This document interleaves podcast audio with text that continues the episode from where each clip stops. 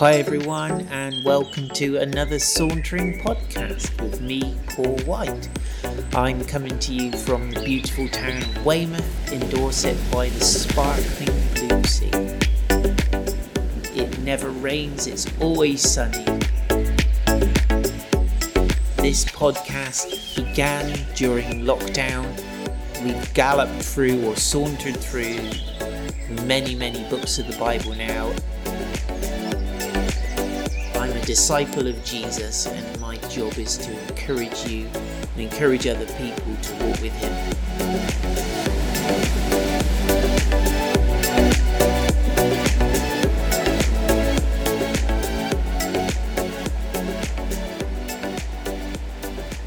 Good morning, beautiful saunterers. Welcome to our final saunter in the book of Hebrews. Wow, it has been amazing. What an incredible book, and just so rich and so deep. I mean, it really does kind of merit a lot more thought than we've been able to cover in the in the half hour every day that we've taken. But let's continue to reflect on it and meditate on it and keep going back to it because it's going to continually be a source of life and encouragement to us. Good morning, Lisa. Hope things are good with you. And um, so, anyway, we're going to pray and welcome the Lord to help us. So, Lord Jesus, we welcome you this morning into our homes and wherever we are, we invite you to speak to us and just be right here with us by your Spirit in your beautiful name. Amen. So, chapter 13, the final chapter. So, we've covered some pretty, good morning, Mark. We've covered some pretty intense theology in this book, and it's really very profound and very deep and rich, and it goes back to the Old Testament in a lot of detail, or quite a bit of detail. And now we're going to kind of come in, one, we're changing tack once again kind of, and we're going to have some pastoral admonition or some kind of good directions, practical directions, fairly simple for how to live the Christian life. And obviously, keeping in mind that we're talking about holding on, running the race, finishing well, not just starting well, and not getting sucked back into a kind of um, what would for these guys have been perhaps a much safer option, which was to resume their return to their um, Jewish roots and their Jewish kind of rituals and so on. Um, and the writer is saying, actually, we need to press on, keep, and once all the time, he keeps redirecting us to Jesus, doesn't he? And keep re consider Jesus, consider him, um, looking unto Jesus, the author and finisher of our author and finisher of our faith, and so on and so on. And now he's saying, So let brotherly love continue, verse 1. Do not neglect to show hospitality to strangers, for thereby some have entertained angels unawares. Remember those who are in prison, as though in prison with them, and those who are mistreated, since you are also in the body. Let's hold that little thought there. So saying that brotherly love continue presumes makes the assumption that brotherly love exists this is called this is the word philadelphia it means brotherly love. It's it's that kind of beautiful um love and affection that should exist between brothers. And he says this is this should be the climate of your lives. This should be the climate of the church and the atmosphere of the church. And he, so he's saying let this continue. We need to just do a little reality check i guess for ourselves and say well is there brotherly love going on in my life am i demonstrating brotherly love and um, giving it away and sharing it and so now we're going to have a few little demonstrations of what that is so don't neglect to show hospitality to strangers. Well, kind of strangers aren't really my brothers. Maybe they are. Um, but hospitality to strangers is an Eastern um, tradition. It's a high value in Eastern society, particularly the nomadic people. Um, but it was very, very important in the church. Practice hospitality without grumbling, the Apostle Paul says. And so he's saying, show hospitality to strangers for thereby some have entertained angels unawares. Um, we know that we're encouraged to um, show hospitality to people who can't pay us back. Jesus said that, didn't he? To, to invite people who can't pay us back.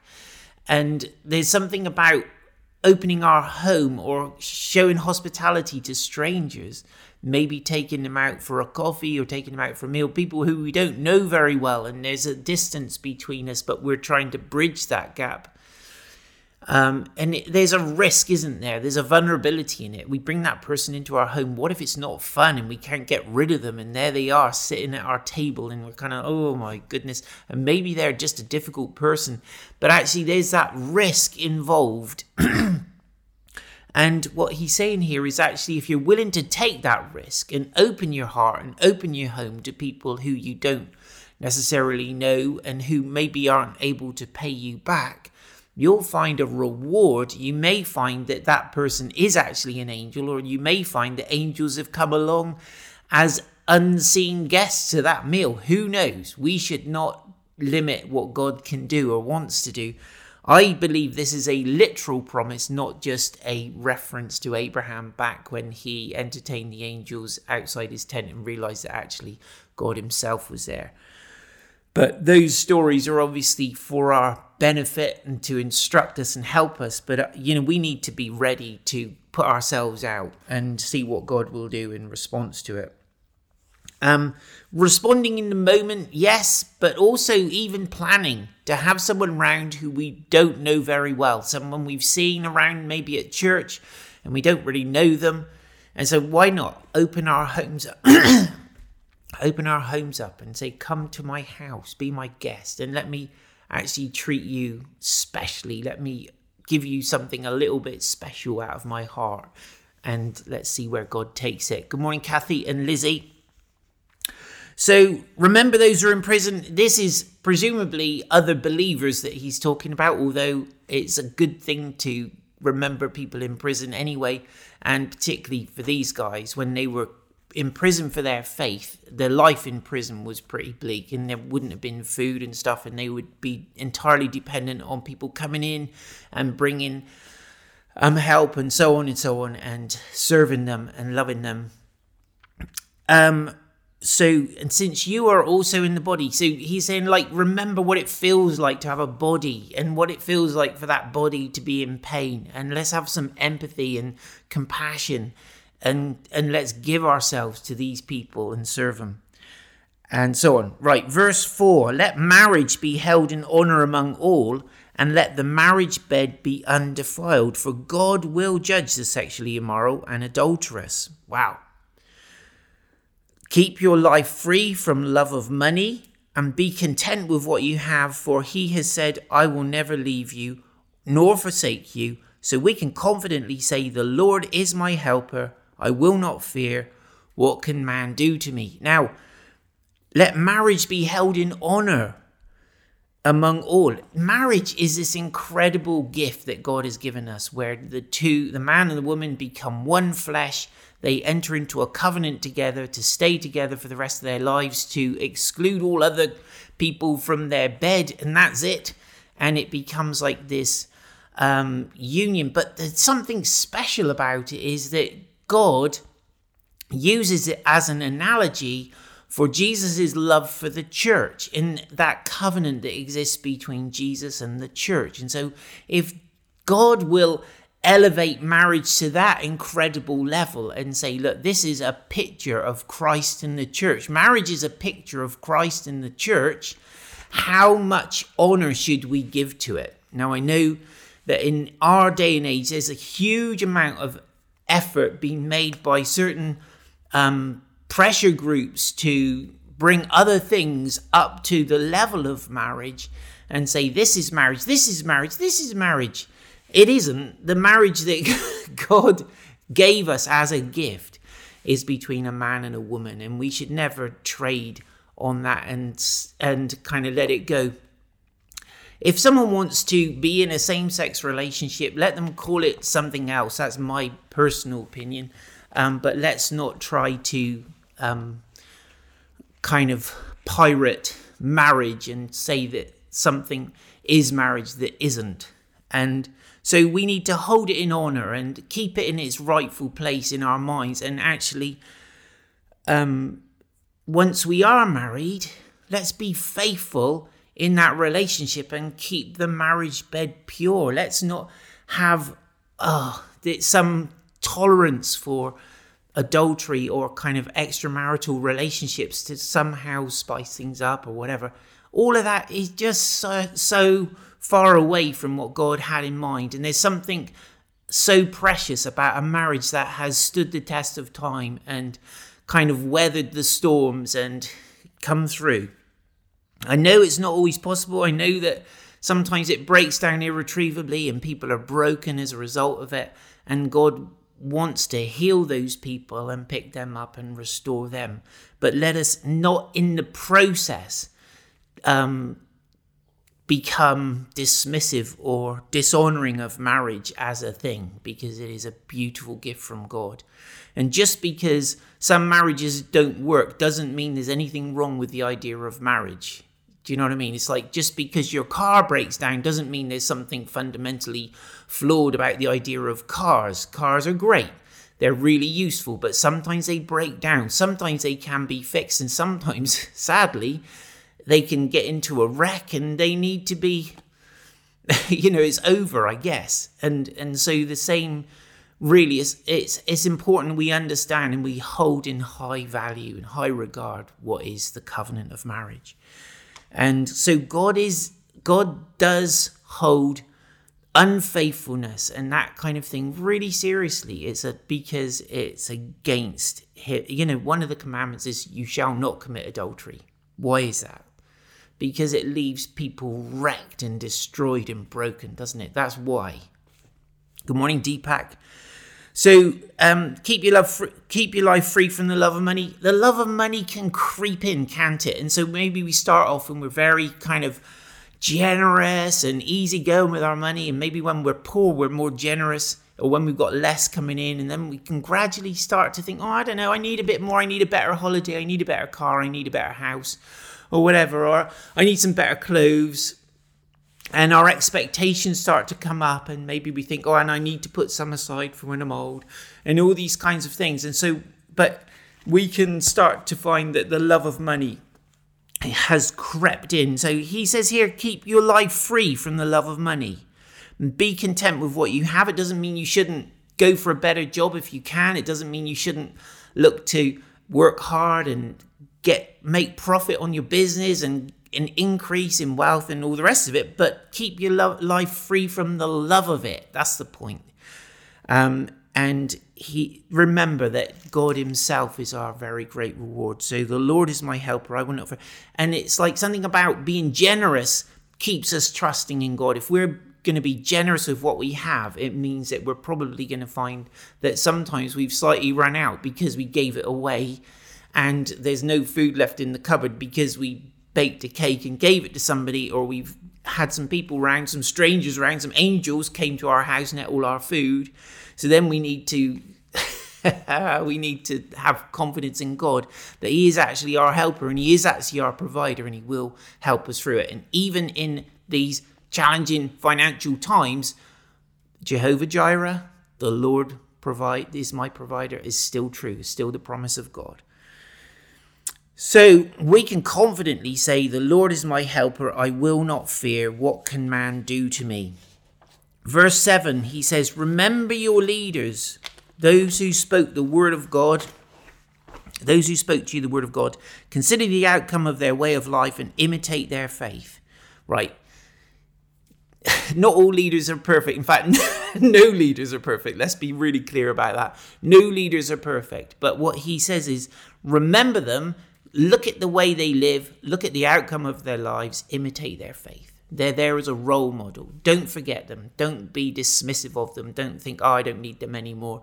Actually, do you know what is always really helpful to have people running the race who are maybe a few yards down the block ahead of us and we can try and catch up with them and keep up with them and look at how they're running and how they're getting on and observe their lives, consider the principles they live by, listen to their wisdom, get some wisdom by running up alongside them and saying, Can you come on, teach me, teach me? This is really, really good. It's important. So remember your leaders, consider the outcome of their way of life, and imitate their faith. Right? Jesus Christ is the same yesterday and today and forever. Really, really important scripture. If you haven't learned it yet by heart, learn it, memorize it. Jesus Christ is the same yesterday, today, and forever. And even though, verse 9, do not be led astray by diverse and strange teachings, for it is good for the heart to be strengthened by grace, not by foods which have not benefited those devoted to them. He's saying, even though there's strange doctrines, strange teaching, th- teachings come and go, ideas become popular for a bit, and fashions and trends happen even within church teaching. Remember your leaders, remember their, consider their way of life, and look at Jesus. He never changes. He's the same yesterday and today and forever. There's one consistent role model you should have in your life. It is Jesus. You should be we should be. We must model ourselves on him. Look at him. Reflect on him. Consider him all the time. And good morning Nathan and Rosemary. And so he says, Do not be led astray by diverse and strange teachings, for it is good for the heart to be strengthened by grace, not by foods which have not benefited those devoted to them. Right. He's talking again about the, the rituals of eating the food that's been sacrificed and so on. He's saying, actually, this isn't going to strengthen your heart. What's going to strengthen your heart is grace. It's going to be that what will strengthen your heart, what will make a difference today, tomorrow, and forever is the grace of our Lord Jesus Christ, the kindness, the gift of God, which is access to his holy presence through the blood of Jesus. It's not going to the the uh, temple anymore and eating the sacrifices or anything else or any other temple, any pagan temple. That should be a given. We shouldn't have to be told that. Verse 10 We have an altar from those who serve the tent have no right to eat. We have an altar from which those who serve the tent have no right to eat. So the priesthood of the old covenant actually don't have access to what you and I have access to, not until they stop what they're doing and come to Jesus and surrender their hearts and lives to Him. And then we have access, they have access then, as we have access to the very presence of God and sweet fellowship with God Himself, which is utterly amazing. Verse 11 For the body of those animals whose blood is brought into the holy places by the high priest as a sacrifice for sin are burned outside the camp so Jesus also suffered outside the gate in order to sanctify the people through his own blood. Therefore, let us go to him outside the camp and bear the reproach he endured. For here we have no lasting city. Good morning, Sarah.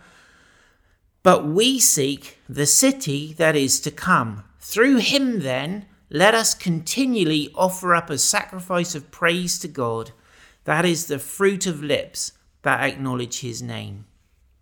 Do not neglect to do good and to share what you have, for such sacrifices are pleasing to God. Right, let's just stop. So what he he started on this little topic, and he kind of going to go down that little road a little way and then come back. Good morning, Dave. He's saying, listen, the priests who offer these sacrifices, they can't come to the table of the Lord. They can't come and receive from Jesus until they turn from all of that. There's no compatibility. There's, you know, it doesn't work to be doing the sacrifices of animals and then thinking you can come to fellowship with God through Jesus. It has to be Jesus is the way. There is no sort of hybridization of this. There's no sort of in between kind of thing. But then he's on this track and he's and he starts to think about it and he says actually on the day of atonement there was the um the the body and the, the hide and the dung of the animal that was sacrificed was taken outside of the camp, outside of the city and burned. And and it's like this kind of ah, is the discarded waste that is considered to be so it needs to be disposed of uh, that it's done outside of the city in an unsanctified, unclean kind of place. But now he says that's exactly what happened to Jesus. That he was discarded, he was pushed out, he was rejected by his own people. He was pushed outside of the camp where his body was crucified on this cross and he became an outcast and a reject for you and me. Isn't this incredible? Verse 12 So Jesus suffered outside the gate in order to sanctify the people through his own blood.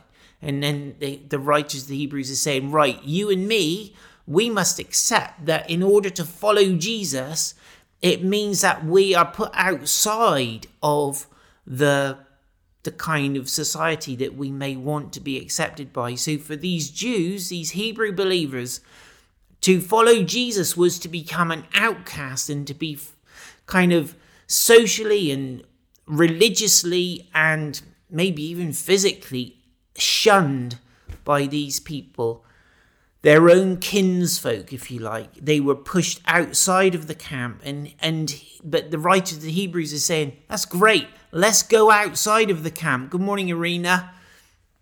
Let's go outside of the camp and find Jesus and share the reproach he bore. Let's let's willingly, joyfully take on that that kind of rejection and that that um what's the word where we become a social outcast.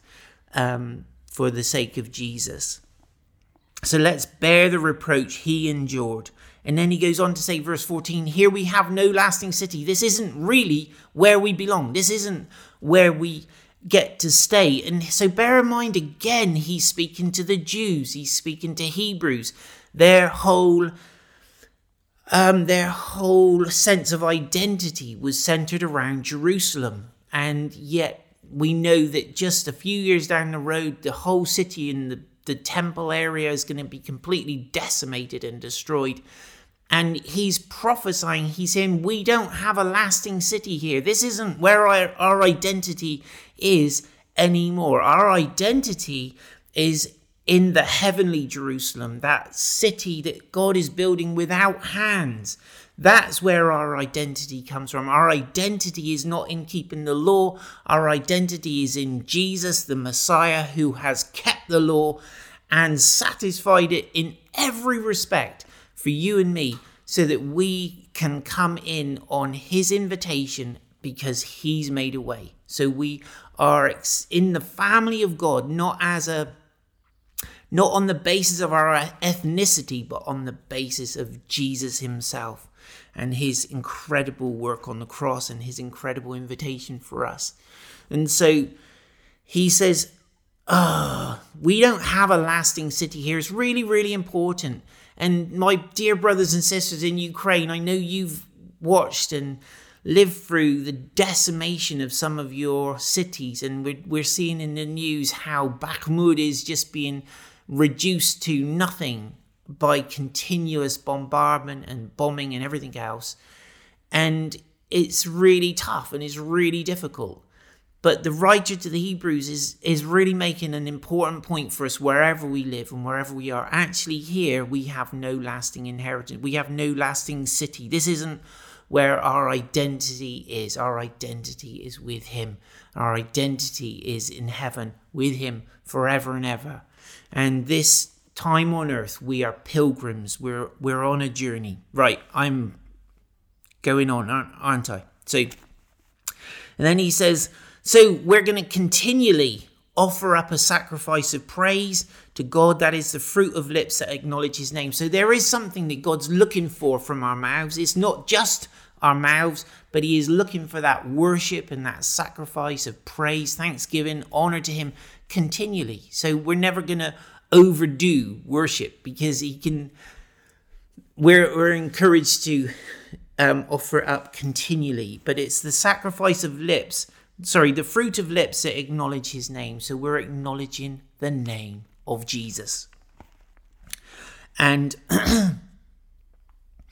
then he says don't neglect to do good and to share what you have for such sacrifices are pleasing to god.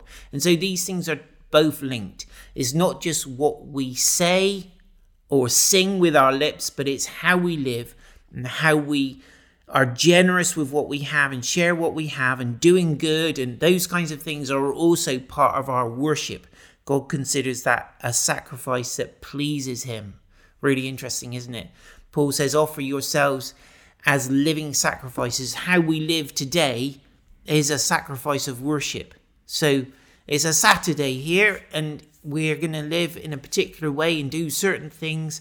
But even when we maybe not at work as such, how we live is a sacrifice to God on days off and days of work and all the rest of it. Verse 17 Obey your leaders and submit to them, for they are keeping watch over your souls as those who will have to give an account. We don't especially like being told to obey somebody, not here in England. We like to be independent and have self determination and so on. But there is something about submitting to our spiritual leaders and just honoring them. So, number one, remembering them and observing their lives, but number two, actually heeding what they say and taking on board their instructions and so on. Submit to them, for they are keeping watch over your souls as those who will have to give an account. That is a bit scary if you are a pastor. Good morning, Christine. That we're actually keeping watch over each other's souls as ones who will give an account. It's like it's we're going to stand before Jesus and he'll be like looking at us and saying, Well, how did, you know, what about this and what about that? And we'll be like, Oh my, oh my. And so he's, he said that the spiritual leaders will have to give an account. And so, you know, like, then he goes on to say, Let them do this with joy and not with groaning, for that would be of no advantage to you that sort of passive aggressive moaning and groaning or just the or eyes rolling you know what I'm talking about. So he says that's not a benefit to you if that's the way you respond to your leaders, but also is is no blessing to them, is it? It just makes their life a misery. If every time they have to say anything to you, you make it impossible for them. Verse 18 then pray for us, for we are sure that we have a clear conscience, desiring to act honorably in all things. That's a bit like the the kind of stuff Paul says I try to want to I want to check out myself so that having preached to others I will not be disqualified myself. So it's that sense of like keeping a clear conscience. I think I have a clear conscience, but actually God, let me have a clear conscience. Let me be in a right place with you all the way through, and let me not subtly get deceived and sort of sidelined off into some kind of cul-de-sac or wrong thinking or anything like that. So he says, Pray for us, we for we are sure we have a clear conscience, desiring to act honorably in all things. Honorably in all things. Very simple, isn't it? But really, really, really profoundly important. And then he says, I verse 19, I urge you the more honestly to sorry, the more earnestly to do this in order that I may be restored to you sooner. So he's longing to come back to them physically. Verse 20, gorgeous little benediction here, blessing. Now may the God of peace, who brought again from the dead our Lord Jesus, the great shepherd of the sheep. What a name for Jesus, the great shepherd of the sheep, by the blood of the eternal covenant, equip you with everything good that you may do his will, working in us that is pleasing in his sight through Jesus Christ, to whom be glory forever and ever. Amen. Wow, that is a beauty, isn't it? So he's saying, May the God of peace. Wow. This is a, another name for God that we, we don't use so much, do we? The God of peace, who brought again from the dead our Lord Jesus. The resurrection of Jesus is so fundamental to what we're what we believe, but he's saying, Let him equip you with everything good that you may do his will. So he's given us the Holy Spirit. He's given us, he's made us partakers, sharers in the divine nature. He's given his own heart to us. He's given, written his law in our hearts and put his, oh, and he's saying, may he give you everything good that you may do his will and he's working in us that which is pleasing in his sight so god is at work in us you're not on your own so to the hebrews the jewish people receiving this message he's saying you're not on your own you've got this great shepherd of the sheep and god's equipping you with everything good that you may do as well in verse 22 he says i appeal to you brothers bear with my word of exhortation for I have written to you briefly. You should know that our brother Timothy has been released. I guess that's released from prison, with whom I shall see you if he comes soon. Greet all your leaders and all the saints, and those who come from Italy send you greetings. Grace be with all of you. And so we get this little kind of almost we're going to almost have a re- re- great reveal at the end of the identity of the writer and then it doesn't happen. He doesn't say i paul sign this off in my own hand. Look see what big letters i'm using. None of that. He, he but he does mention that he knows timothy and they'll probably come together. So who is it does it even matter what an incredible letter this is clearly one of the apostles who's in the crowd with Timothy and Paul and those guys if it isn't Paul himself. But the most important thing is not who wrote it, the most important thing is the message. And I pray that as you continue to reflect on it today and maybe go back over these um, saunters and listen again and read it for yourself and reflect on it, God will continue to speak to you. And so I speak this blessing over you now. In Jesus' name, may the God of peace who brought again from the dead our Lord Jesus, the great shepherd of the sheep, by the blood of the eternal covenant, equip you with everything good that you may do his will, working in us that which is pleasing in his sight through Jesus Christ, to whom be glory for ever and ever. Amen. Have an amazing day, you guys. God bless you. I love you loads and watch this space for the next saunter. Not sure when it'll be. I'm going to be off to Ukraine on Tuesday, so pray for me and um, pray for Mark and pray for all the the things we're going to be up to over there and pray for God's divine appointments. And God bless you loads. Amen. If you've enjoyed this podcast, that's brilliant. That's exactly what I hope for. Please do share it, like it, pass it on, get it out there. Thank you so much. Have an amazing day.